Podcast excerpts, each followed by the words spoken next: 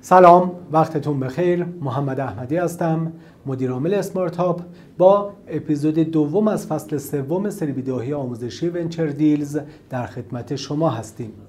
در اپیزود اول از این فصل برای شما نکات کلی در خصوص ترمشیت رو بیان کردیم. برای شما گفتیم که ترمشیت از دو قسمت کلی تشکیل شده Economics and Control. ما در قسمت اول از صحبت هامون قصد داریم برای شما نکات مهم مرتبط با economics رو بیان کنیم. دقت داشته باشید منظور ما از economics فقط قیمت و ارزش استارتاپ نیست بلکه مواردی مثل liquidity preference, pay to play, vesting, ESOP و anti-dilution رو هم شامل میشه. تک تک مواردی که اسم بردم مواردی هستن که تاثیر مالی دارن و برای همینه که ما اونها رو زیر مجموعه economics بررسی خواهیم کرد. من بحثم رو با price و ESOP شروع خواهم کرد و در اپیزودهای بعدی بقیه این آیتم ها رو هم برای شما به تفصیل توضیح خواهم داد. اولین نکته که باید در مورد ارزش یا قیمت استارتاپ بدونیم اینه که ارزش استارتاپ رو به طرق مختلفی میشه بیان کرد. و همین مسئله بعضا باعث میشه که ابهامات و اختلاف نظرهایی حین مذاکره پیش بیاد. ما در حالت کلی به دو طریق می‌تونیم ارزش استارتاپ رو بیان کنیم. pre-money valuation و post-money valuation تفاوت اینها چیه؟ معنای اینها چیه؟ pre-money valuation یعنی استارتاپ در حال حاضر و قبل از تامین سرمایه ارزشش چقدر هست. post-money valuation یعنی ارزش استارتاپ پس از اینکه تزریق سرمایه به اون صورت گرفت افزایش سرمایه داد چقدر هست. یک مثال این مسئله رو روشنتر می‌کنه. فرض کنید استارتاپ شما در حال حاضر 800 میلیون تومن ارزش داره. ما به این میگیم pre-money valuation استارتاپ شما 200 تومن جذب سرمایه می‌کنه افزایش سرمایه میده. به این میگیم new capital. خب پس از این افزایش سرمایه ارزش استارتاپ شما به صورت post-money یعنی post-money valuation برابر خواهد بود با یک میلیارد تومن. پس post-money valuation برابر هست با pre-money valuation به علاوه new capital. یعنی ارزش استارتاپ بعد از جذب سرمایه مساوی میشه با ارزش استارتاپ قبل از جذب سرمایه به علاوه میزان سرمایه تزریق شده. این نکته رو حتما باید بهش توجه داشته باشید چون تجربه های عملی وجود داره از اینکه در این اکوسیستم یعنی کشور خودمون یا اکوسیستم های دیگه همین مسئله باعث اختلاف نظر بین مذاکره کنندگان یعنی کارآفرین و سرمایه گذار شده. حتما در مذاکرات خودتون مشخص کنید که منظور شما از قیمت پریمانی والویشن هست یا پستمانی والویشن در مثالی که ذکر کردم شما برای شفاف کردن موضوع سه جور بیان می‌تونید داشته باشید. یک pre-money valuation استارتاپ من 800 میلیون تومن هست. دو post-money valuation من برابر هست با یک میلیارد تومن و روش سومی که می‌تونید این مسئله رو بیان کنید اینه که من 200 میلیون تومن جذب سرمایه می‌کنم در ازای 20 درصد از سهام استارتاپ. هر سه اینها به یک معنا هست و هر سه اینها جملاتی که شفافه و می‌تونید از اون استفاده کنید. مورد دومی که حتما هنگام مذاکره با سرمایه گذار رو باید بهش توجه کنید بحث option pool employee pool یا ESOP هست. ESOP مخفف employee stock option هست. همه اینها به چه معنا هستند؟ به این معناست که شما به عنوان کارآفرین ممکنه در آینده بخواید نیروهای کلیدی رو جذب کنید و برای جذب اونها بهشون باید انگیزه بدید. برای انگیزش به اونها میگید که من مقداری از سهام استارتاپ رو به شما خواهم داد. اینها رو از همین الان تحت عنوان ایساب جدا می‌کنن و در قرارداد ذکر می‌کنن.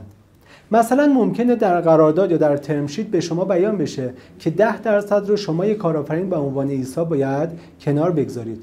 خیلی از کارآفرین ها به تبعات این مسئله توجه نمی کنن. وقتی که 10 درصد ایساب در نظر گرفته میشه معنیش این هست که کارآفرین سهامش 10 درصد رقیق خواهد شد. چون ایساب رو عرف اکوسیستم چه در ایران و چه در خارج از کشور اینه که از سهام کارآفرین کم میشه. یعنی وقتی 10 درصد از یک استارتاپی تحت عنوان ایساب کنار میره باقی اون یعنی 90 درصدش رو الان شما می‌تونید روش کلیم مالی داشته باشید. پس اگر ارزش استارتاپ شما قبل از تامین سرمایه یک میلیارد تومن هست و من در بندهای مذاکرم 10 درصد برای شما ESOP در نظر می‌گیرم معنیش اینه که اون چیزی که به شما تعلق می‌گیره ارزشش 900 میلیون تومنه. پس ارزش ESOP از ارزش سهام کارآفرین کم میشه. برای همینه که ما ESOP رو زیر مجموعه economics بررسی می‌کنیم چون تاثیر مالی داره و باعث میشه که ارزش گذاری از دید کارآفرین کاهش پیدا کنه. قبل از اینکه بیشتر بخوام در مورد ایساب برای شما صحبت کنم اجازه می‌خوام که اول مفهوم رقیق شدن یا دایلوشن رو برای شما توضیح بدم.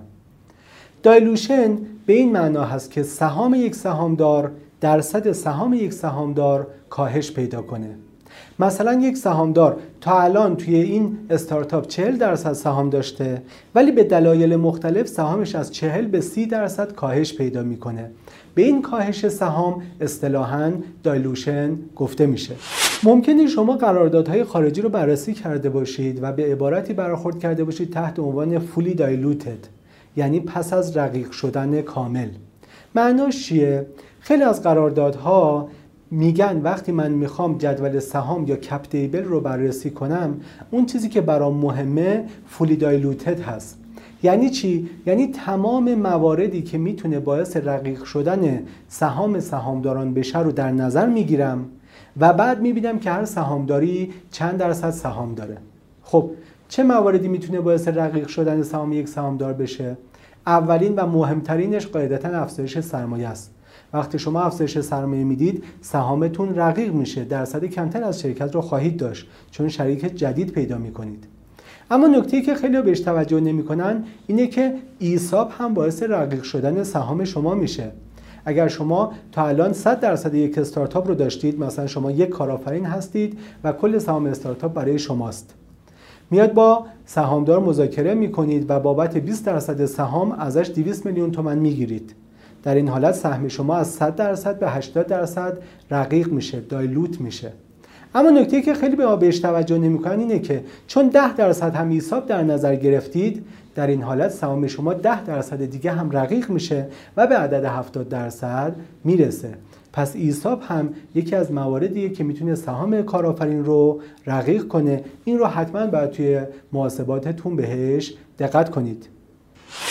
خب سالی که پیش میاد اینه که بالا یا پایین بودن میزان ایساب چه تأثیری داره به نفع کیه به ضرر کیه تبعاتش چیه و چه میزانی عرف هست؟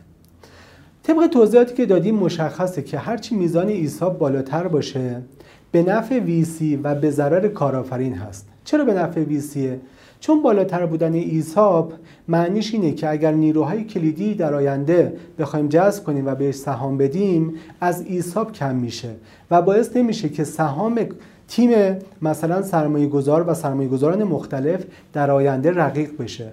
پس ایساب زیاد باعث میشه که ریسک ویسی ها کم بشه در آینده سهامشون بیشتر از این رقیق نشه.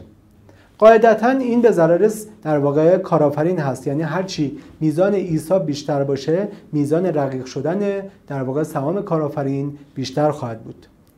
عرفی که در آمریکا وجود داره برای ایساب بین 10 تا 20 درصد سهام استارتاپ هست. یعنی معمولا بین 10 تا 20 درصد از سهام استارتاپ رو از سهام کارآفرین جدا می‌کنن تحت عنوان option pool یا ESOP یا employee pool کنار می‌گذارن و هنگامی که می‌خوان نیروهای کلیدی جدید رو جذب کنن از این در واقع option pool استفاده می‌کنن و بهش سهام میدن برای انگیزش اون شخص.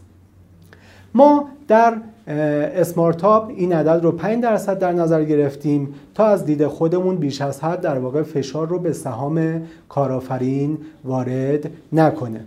توصیه‌ای که می‌تونیم به استارتاپ ها و کارآفرین ها داشته باشیم اینه که حتما موقع مذاکره در خصوص ترمشید یا قرارداد توجه داشته باشند که حساب جزء مواردیه که سهام شما رو رقیق می‌کنه یا باید روی میزان حساب چانه زنی کنید یا روی میزان پریمانی والویشن چون چیزی که در نهایت برای شما مهم هست ترکیب این دو مورد خواهد بود. آخرین توصیه‌ای که می‌تونم در این خصوص به شما داشته باشم این هست که به عنوان کارآفرین خوبه که یک option budget تهیه کنید. قبل از اینکه سراغ مذاکره با VC ها برید. به چه معنا؟ به این معنا که مشخص کنید شما در آینده ممکنه چه نیروهای کلیدی رو بخواید جذب کنید و به هر کدوم از اونها قرار هست چه میزانی از سهام رو به عنوان در واقع پاداش انگیزشی پرداخت کنید. این مسئله باعث میشه که هنگام مذاکره شما خیلی با برنامه تر ظاهر بشید و بهتر بتونید از حقوقتون دفاع کنید. در قسمت های بعدی این سری ویدیوهای آموزشی برای شما سایر مواردی که بر economics term sheet تاثیر می‌گذاره رو به طور مفصل توضیح خواهیم داد. با ما همراه باشید.